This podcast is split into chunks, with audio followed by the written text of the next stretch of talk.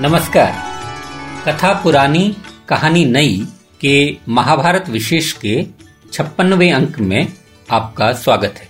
जिस समय चारों पांडव और द्रौपदी ऋषि मार्कंडेय से राजा रामचंद्र की कथा विस्तार पूर्वक सुन रहे थे, उस समय अर्जुन पर्वतों में घूमता हुआ अपना बल बढ़ा रहा था।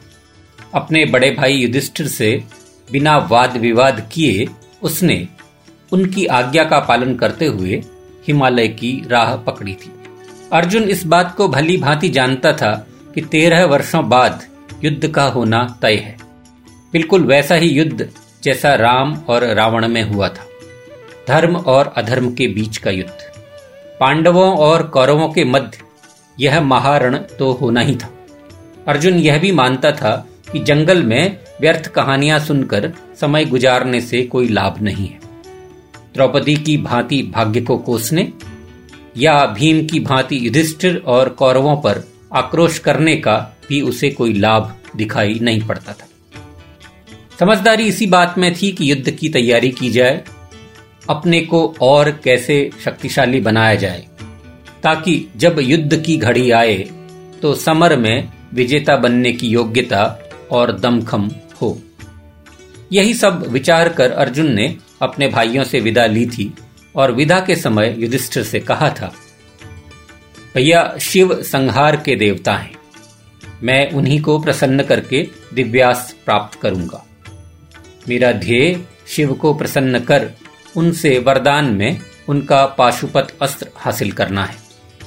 पाशुपत अस्त्र की सहायता से कौरवों को हराने में सरलता होगी। पाशुपत भगवान शिव का अमोघ अस्त्र था।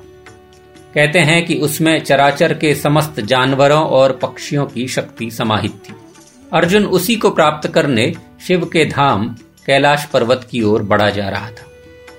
हिमाच्छादित पर्वतों, घने जंगलों, उफनती हुई पहाड़ी नदियों को बिना विचलित हुए पार करता हुआ अर्जुन कैलाश पर्वत के आधार तक जा पहुँचा। घाटी में जहाँ अभी अभी अर्जुन आ पहुँचा था वहाँ चीड़ के पेड़ों का एक घना जंगल था। बहुत श्रद्धा से अर्जुन ने जंगल में एक स्थान साफ़ किया। फिर नदी के किनारे से एक ओवल के आकार का साफ़ पत्थर उठाया और नदी के पानी में उसे धोया। फिर अर्जुन ने उस पत्थर को कोमल भूमि पर स्थापित करके उसे शिव के प्रतीक लिंग के रूप में मानकर पूजा करने का संकल्प लिया। एक आकारहीन ईश्वर के लिए आकारहीन पत्थर को प्रतीक मानकर अर्जुन ने अपने मन, प्राण और श्वास स्थिर करके अपने ध्यान को भगवान शिव में केंद्रित किया। यहाँ पर वेदव्यास ने अर्जुन की शिव पूजा को वैदिक यज्ञों से बहुत भिन्न दिखाया है। अर्जुन कैलाश पर्वत की तलहटी में अपने एलिमेंट्स में है। आडंबर विहीन पूजा में वह संलग्न है। अपने इष्ट की प्रतिमा को सजाकर भक्तिभाव से वह उसे जल, पुष्प और जंगली फल समर्पित करते हैं। मज़ेदार बात यह है कि तमिल भाषा में पू शब्द का अर्थ फूल होता है। अतः अपने प्रिय को, अपने आराध्य को पुष्प का समर्पण ही पूजा है। अर्जुन को इस तरह ध्यानावस्थित स्थिति में जब बहुत दिन बीत गए, तब स्थिर और अविचल अर्जुन को देखकर भगवान शिव प्रसन्न हुए और द्रवित हुए। पांडव कुमार की एकाग्रता और समर्पण से वह बहुत प्रभावित हुए। सहसा एक जंगली सुअर वहाँ प्रकट हुआ, जहाँ ध्यान में अर्जुन बैठे थे। और वह जंगली सुअर बहुत तेज़ी से ध्यान में स्थित अर्जुन की ओर भागा। जोरों से घुरघुराते हुए तेज़ी से अपनी ओर आते सुअर से अर्जुन की समाधि भंग हो गई। अर्जुन ने अपनी आँखें खोली सुअर को अपनी ओर लपकते देखकर अर्जुन ने अपना गांडी उठाया और एक बाण सुअर पर छोड़ दिया। अर्जुन के तीक्ष्ण बाण के लगते ही सुअर वहीं गिर पड़ा और मर गया। अब अर्जुन अपना धनुष लिए मारे गए सुअर के पास पहुँचा तो उसने पाया कि सुअर को एक नहीं, दो तीर लगे थे। हैरान अर्जुन ने दूसरी दिशा में देखा तो उसके आश्चर्य की सीमा नहीं रही। अपने एक विशाल धनुष को उठाए एक किरात वहाँ पर खड़ा था और किरात के साथ खड़ी थी एक अद्भुत सुंदरी, जो स्वाभाविक ही किरात की भारिया दिख रही थी। उस सुंदरी ने अर्जुन की ओर देखा और गर्व से मुस्कुराते हुए कहा, इस सुअर को मेरे पति ने मारा है। नहीं, इस सुअर को मैंने मारा है, अर्जुन ने अहंकार से उत्तर दिया। मेरी पत्नी सत्य कह रही है, मेरे ही बाण से यह सुअर मारा गया है। तुम्हारा बाण तो एक मृत सुअर को लगा था। उस किरात ने बहुत शांति से कहा। यहाँ बड़प्पन मापने का किरात का पैमाना स्पष्ट था, जो जीता वह श्रेष्ठ है। परंतु श्रेष्ठता का यह पैमाना एक शहरी निर्वासित राजकुमार अर्जुन का नहीं था। अर्जुन का पैमाना था कि मैं राजकुमार हूँ, यह जंगली किरात है। इसीलिए मैं श्रेष्ठ हूँ, या कि मैं क्षत्रिय हूँ और यह किरात है, इसीलिए मैं श्रेष्ठ हूँ। जब किरात ने कहा कि मैंने मेरे बाण ने सुअर को मारा है तो अर्जुन के अहम को गहरी चोट लगी। जिस प्रकार किरात विश्वास से भरा, शांत होकर उसे किसी भी प्रकार का भाव देने को तैयार नहीं था, अर्जुन को सहसा क्रोध आ गया। अर्जुन ने ऊँची आवाज़ में किरात से कहा कि तुम्हें पता भी है मैं कौन हूँ। तब किरात ने अवहेलना में मुँह बिचका दिया। ऐसा लगता है तुम एक जिद्दी और बिगड़ैल बच्चे हो, जो मनचाही चीज़ें नहीं मिलने पर आसमान सिर पर उठा लेता है। जिसे जिद होती है कि वह जो चाहे उसे मिलना ही चाहिए। किरात की बात सुनकर अर्जुन को गुस्सा आ गया। उसने किरात से कहा कि मैं गुरु द्रोणाचार्य का शिष्य, विश्व में सबसे श्रेष्ठ धनुर्धर अर्जुन हूँ। अर्जुन की बात सुनकर किरात जोरों से हंसा और बोला ऐसी कौन सी प्रतियोगिता हुई थी बच्चे जिसमें तुम विजेता बने थे? किरात की इस हँसी में उसकी पत्नी ने भी साथ दिया। और वह बोली, राजमहल के आँगन में तीर चलाने से कोई विजेता नहीं बन जाता। यह जंगल है। यहाँ तो तुम्हें जंगल के राजा शेर का सम्मान करना ही पड़ेगा। इस जंगली किरात युगल के व्यंग्य सुनकर अर्जुन का क्रोध उबाल खा गया। अर्जुन ने किरात को चैलेंज किया। अगर तुम्हें अपने बल पर इतना ही घमंड है तो हो जाएँ दो दो हाथ।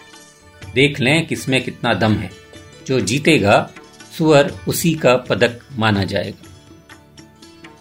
किरात ने अर्जुन का उपहास उड़ाते हुए उसकी चुनौती स्वीकार कर ली। अब क्या था? दोनों ने अपने अपने धनुष उठाए। अर्जुन ने अपनी समस्त विद्या का प्रयोग करते हुए वायु से भी तेज और अग्नि से भी तीक्ष्ण बाण छोड़ने शुरू किए। परंतु किरात खेल ही खेल में अर्जुन के सब तीरों को हवा में ही काटता गया। थोड़ी ही देर में अर्जुन का पूरा तरकश तीरों से खाली हो गया। तब अर्जुन ने तलवार निकालकर किरात पर हमला किया।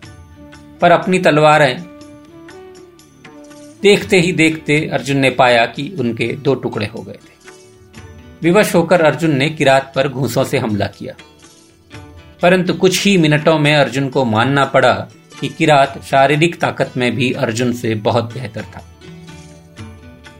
जल्दी ही अर्जुन पस्त पड़कर ज़मीन पर गिरा और हाफने लगा। शारीरिक रूप से परास्त और मानसिक रूप से त्रस्त हो गए अर्जुन को जब कुछ नहीं सूझा तो वह निसहयाय होकर पत्थर के लिंग के सामने बैठ गया और लिंग पर पुष्प अर्पित करते हुए प्रार्थना करने लगा। अर्जुन को असली हैरानी तब हुई जब उसने देखा कि उसके चढ़ाए हुए फूल किरात के शरीर पर जाकर गिर रहे थे। और किरात शांत भाव से बैठकर उसकी ओर देखकर मंद मंद मुस्कुरा रहा था। क्षण मात्र में ही अर्जुन को सारी बात समझ में आ गई। किरात के भेष में यह तो साक्षात ईश्वर ही थे।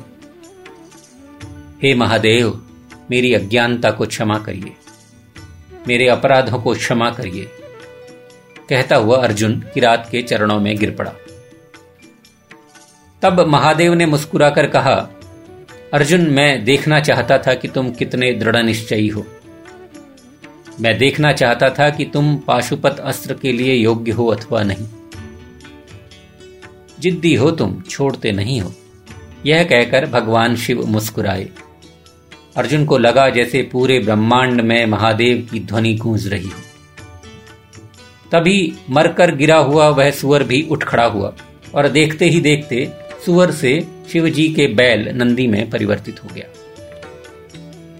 अर्जुन ने यह भी समझ लिया कि किरात के साथ और कोई नहीं, देवी शक्ति ही साक्षात रूप में थी। तब अर्जुन के शिव को शिव के स्वरूप के दर्शन हुए। शरीर पर भस्म लपेटे, सिर पर जटा जूट का मुकुट भगवान ने बागंबर धारण कर रखा था। उनके दाहिने हाथ में था त्रिशूल, डमरू और खोपड़ी का बना एक भिक्षा पात्र। सुंदर ग्रीवा पर रुद्राक्ष की माला और फन काड़े भयंकर सर्प। वह एक विशाल सफ़ेद बैल पर देवी पार्वती के साथ विराजमान थे। और माता पार्वती सुहाग के सोलह चिन्हों से सुशोभित थी। लाल साड़ी, बालों में सुंदर पुष्प मुँह में पान, कलाइयों में चूड़ियाँ, हाथों में कंगन और बाजूबंद पैरों में पाजेब, गले में कंठार पैर की उंगलियों में बिछुआ, कानों में करण फूल, नाक में नथ और कमर में करधनी। पुरुष और प्रकृति के प्रतीक, शरीर और आत्मा के प्रतीक उस दिव्य युगल ने हाथ उठाकर अर्जुन को आशीर्वाद दिया। आज भी उत्तराखंड के गढ़वाल क्षेत्र में महाभारत पर आधारित पांडव लीला खेली जाती है। हर पतझड़ के मौसम में यह लीला खेली जाती है। इस लीला में एक कालिय लोहार की कथा भी आती है। कालिय या कालिया लुहार ने कहते हैं कि पांडवों के लिए हथियार ढाले थे, हथियार बनाए थे। स्थानीय लोग मानते हैं कि भगवान शिव स्वयं कालिया लोहार के अवतार में आए थे। इसी रूप में वहाँ शिव की पूजा होती है। पूजा वाले दिन इलाके के लोहार अपना काम शुरू करने से पहले कोयले के पाँच टुकड़ों को, जो कि पांडवों के, पाँच पांडवों के प्रतीक हैं, अलग रखकर अपने काम की शुरुआत करते हैं। कैलाश पर्वत से आगे अब अर्जुन ने अपनी यात्रा आरंभ की। बर्फ़ से सदा ढकी रहने वाली हिमालय की चोटियों को लांगते हुए अर्जुन आगे बढ़े। अर्जुन आगे बढ़ ही रहे थे कि अचानक आकाश में घने काले बादल घिराए। घने काले बादलों के बीच विद्युत की लहरें चमक रही थी। अर्जुन को अपने पिता इंद्र, जिनके वज्र से आकाश में बिजलियाँ चमकती थीं, का स्मरण हो आया। तभी अर्जुन को आकाश से उतरता हुआ देवराज इंद्र का रथ दिखाई पड़ा। सारथी मातली ने अर्जुन के पास आकर रथ रोका और अर्जुन से रथ पर चढ़ने की प्रार्थना की। इंद्र ने स्वर्ग आकर अर्जुन को स्वयं से मिलने का निमंत्रण दिया था। देवराज, मुझे क्यों बुला रहे हैं? स्वाभाविक ही अर्जुन ने पूछा। मातली ने उत्तर दिया कि, अर्जुन महादेव शिव की कृपा से जो तुम्हें पाशुपत अस्त्र प्राप्त हुआ है, उसकी देवराज को आवश्यकता है। अभी देवताओं और दैत्यों में युद्ध चल रहा है, जिससे देवराज इंद्र बहुत परेशान है। इस पाशुपत अस्त्र की सहायता से तुम सहज ही दैत्यों को पराजित पराजित कर सकते हो। किसी और देव में अभी यह सामर्थ्य नहीं। ज़ाहिर है, अपनी तारीफ़ सुनकर अर्जुन बहुत प्रसन्न हुए थे और उन्होंने उत्तर दिया कि सारथी पिता की सहायता करना मेरा कर्तव्य है। इस पाशुपत अस्त्र से मैं अवश्य ही पिता को परेशान करने वाले दैत्यों को परास्त कर दूँगा। उस समय कालिके और निवात कचक जाति के दैत्यों का देवों से भयंकर संग्राम चल रहा था। अर्जुन ने देवताओं के पक्ष में लड़ते हुए दैत्यों को हरा दिया। अर्जुन की इस वीरता से प्रसन्न होकर उसे गले लगाते हुए इंद्र ने कहा, बेटा फाल्गुन हम तुमसे बहुत प्रसन्न हैं। स्वर्ग में तुम्हारा स्वागत है। कुछ महीने स्वर्ग के भोगों को भोगो, इनका आनंद लो। यहाँ तुम जिस भी चीज़ की इच्छा करोगे, वह तुम्हारी हो जाएगी। इस प्रकार अर्जुन स्वर्ग में रहते हुए वहाँ के सुखों का आनंद उठाने लगा। पर इस आनंद में एक कसक भी थी। जब जब अर्जुन को जंगल में भटकते अपने भैया और द्रौपदी का ध्यान आता तो उसे अपना यह भोग, अपना यह विलास, अपना आनंद व्यर्थ लगता और उसका मन खराब हो जाता। लेकिन अर्जुन पुरुषार्थी था तो गंधर्वों की नृत्य कला से प्रभावित होकर उसने खाली समय में नृत्य सीखना आरंभ किया। मुरली की तान और वाद्य यंत्रों के संवेद संगीत में जब उसकी पुरुषोचित और योद्धा वाली काया लयबद्ध होती तो देखने वालों की आँखें अटक जाती। स्वर्ग की अप्सराओं ने भी देखा कि पसीने के बूंदों में दमकती हुई पुरुष की काया कितनी कामोत्तेजित होती है। स्वर्ग की सबसे सुंदर अप्सराओं में से एक, उर्वशी ने जब एक दिन अर्जुन को नृत्य करते हुए देखा और नृत्य के आनंद में पसीने की बूंदों से चमकते अर्जुन के बलशाली शरीर को देखा तो वह अर्जुन पर मोहित हो गई। अपने सुंदरतम वस्त्रों और श्रेष्ठतम श्रृंगार से सजी उर्वशी ने अर्जुन से प्रणय निवेदन किया। उसने अर्जुन से कहा कि तुम मेरे प्रेमी बन जाओ और मुझे अपनी प्रेयसी बना लो। लेकिन अर्जुन ने बहुत नम्रता से उर्वशी का प्रणय निवेदन ठुकरा दिया। अर्जुन ने कहा कि यह संभव नहीं है देवी। आप मेरे ही एक पूर्वज पुरुरवा की पत्नी रह चुकी हैं। इसीलिए आप मेरी माता की तरह हैं। भला मैं अपनी पूर्वजा अपनी माता से कैसे प्रणय संबंध बना सकता हूँ? उर्वशी ने अर्जुन को समझाया कि अर्जुन, तुम मानवों के नियम और वर्जनाएँ हम देवों या अप्सराओं पर लागू नहीं होती। इसीलिए तुम्हें हिचक छोड़कर निसंकोच मुझसे प्रेम करना चाहिए। अर्जुन ने उत्तर दिया कि, देवी, बेशक आप पर हमारे नियम लागू नहीं होते, लेकिन हमारे नियम मुझ पर तो लागू होते हैं। मैं तो आपसे ऐसे संबंध बनाने की स्वप्न में भी नहीं सोच सकता। उर्वशी रूपवती थी, स्वर्ग की कन्या थी, इंद्र को प्रिय थी तो ज़ाहिर है उसे अपने आप को इस प्रकार ठुकराए जाने पर बहुत क्रोध आया। ऐसा अपमान तो उसके सौंदर्य का आज तक किसी ने नहीं किया था। तुम्हारी हिम्मत कैसे हुई? तुम मृत्युलोक के अदना से मानव मेरा प्रस्ताव ठुकरा रहे हो। जिस पौरुष का तुम्हें इतना घमंड है, लो, आज उसी को मैं समाप्त किए देती हूँ। अब से तुम एक क्लीव नपुंसक पुरुष हो गए। यह श्राप देकर उर्वशी पैर पटकती हुई वहाँ से चली गई। घबराया हुआ अर्जुन दौड़ता हुआ अपने पिता इंद्र के पास पहुँचा और इंद्र से उसने रो रो कर अपने श्राप को दूर करने का निवेदन किया। पर किसी के भी दिए श्राप को मिटाना स्वयं देवराज के भी बस से बाहर की बात थी। तो उन्होंने कहा कि बेटा अर्जुन, मैं श्राप को मिटा नहीं सकता। हाँ उर्वशी के दिए इस श्राप को मैं थोड़ा सा मॉडिफाई कर सकता हूँ। इस श्राप का असर तुम पर जीवन भर के लिए नहीं होगा, सिर्फ़ एक बरस के लिए रहेगा। उन्होंने थोड़ा और इसे मॉडिफाई करते हुए अर्जुन के लिए सहज बना दिया और कहा कि वह एक वर्ष जिसमें तुम नपुंसक होगे, कौन सा होगा? इसे चुनने की भी तुम्हें स्वतंत्रता है। तुम स्वयं चुन सकते हो कि वह कौन सा साल होगा। और जब तुम चुनोगे, उस पूरे वर्ष तुम नपुंसक रहोगे। अर्जुन को बहुत दुख हुआ। उसने कहा कि पिता, मैं क्या इतना अभागा हूँ? मुझे ही इस प्रकार के श्राप क्यों मिलते हैं? दुख से विलपते हुए अर्जुन ने अपने पिता इंद्र से कहा तब इंद्र ने अर्जुन को समझाया कि अर्जुन, जीवन में ऐसा कोई श्राप नहीं होता। कोई बुरे दिन ऐसे नहीं होते जिन्हें अवसर में न बदला जा सके। देवराज ने कहा कि अर्जुन, अपने दुखों को अपने सुखों तक पहुँचने की सीढ़ी बनाओ। अपने अज्ञातवास के एक बरस में जब तुम्हें सबसे छिपकर रहने की आवश्यकता होगी, शायद तब यह श्राप तुम्हारे काम आए। अर्जुन की इन यात्राओं ने कैलाश पर्वत की बाद में स्वर्ग की, अर्जुन को मैच्योर बनाया। आप देखेंगे कि इस कहानी में उर्वशी प्रकृति का रूप है, जिसकी इच्छाएँ नैतिकता और नियमों से बंधी हुई नहीं है।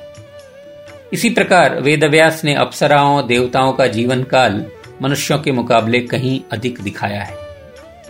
परंतु आपको यह भी स्पष्ट हो रहा होगा कि जहाँ अर्जुन के पूर्वज पुरुरवा हों या ययाति, या फिर शांतनु ही क्यों न हो? अपनी कामनाओं को वश में नहीं रख सके थे। उनके वशीभूत हो गए थे।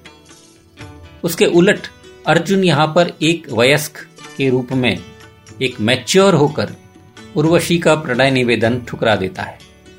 उर्वशी और अर्जुन की कहानी इसलिए भी महत्वपूर्ण है कि कई बार हमें लगता है कि हमारा प्रतिद्वंदी, हमारा विरोधी या जिससे हमारा मुकाबला है, वह गलत है और हम सही हैं। लेकिन अर्जुन और उर्वशी की कहानी में वेद व्यास यह दर्शाते हैं कि कई बार किसी विवाद या झगड़े के लिए यह आवश्यक नहीं है कि एक पक्ष गलत हो और दूसरा सही हो। कॉन्फ्लिक्ट तब भी हो सकता है जब दोनों पक्षों के वैल्यू सिस्टम्स अलग अलग हों। आज की कहानी यहीं तक। मुझे यानी युगल जोशी को आज विदा दीजिए। जल्द ही कथा पुरानी कहानी नई के महाभारत विशेष के सत्तावनवे अंक के साथ पुनः उपस्थित होऊँगा। तब तक के लिए नमस्कार।